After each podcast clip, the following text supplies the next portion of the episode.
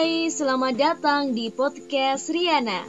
Kali ini sudah memasuki episode ketiga dengan tema keputusan.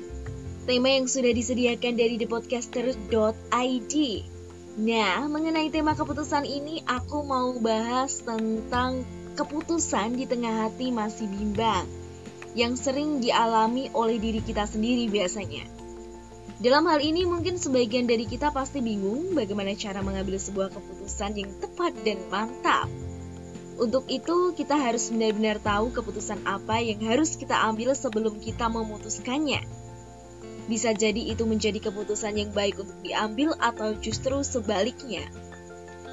Sebetulnya ini juga sangat sulit untuk aku jalani sebab gak semua sesuatu yang harus diambil itu akan baik untuk kedepannya. Maka dari itu kita sama-sama belajar bagaimana cara membuat keputusan yang baik dan tidak merugikan waktu, diri kita sendiri, juga kepada orang lain.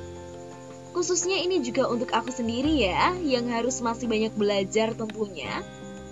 Dan di sini kita juga harus bijak dalam mengambil sebuah keputusan, agar kita tahu jika keputusan yang kita ambil akan baik untuk kedepannya. Tapi kira-kira sulit gak ya untuk dijalaninya? Jika kita belajar dengan baik, maka hasilnya pasti juga akan baik. Dan pasti bisa kok. Yuk sama-sama belajar dalam sebuah mengambil keputusan. Aku belajar, kamu juga belajar, jadi kita sama-sama belajar. Semangat! Jangan lupa untuk selalu tetap semangat ya. Terima kasih sudah mendengarkan podcast hari ini dan tunggu episode selanjutnya ya.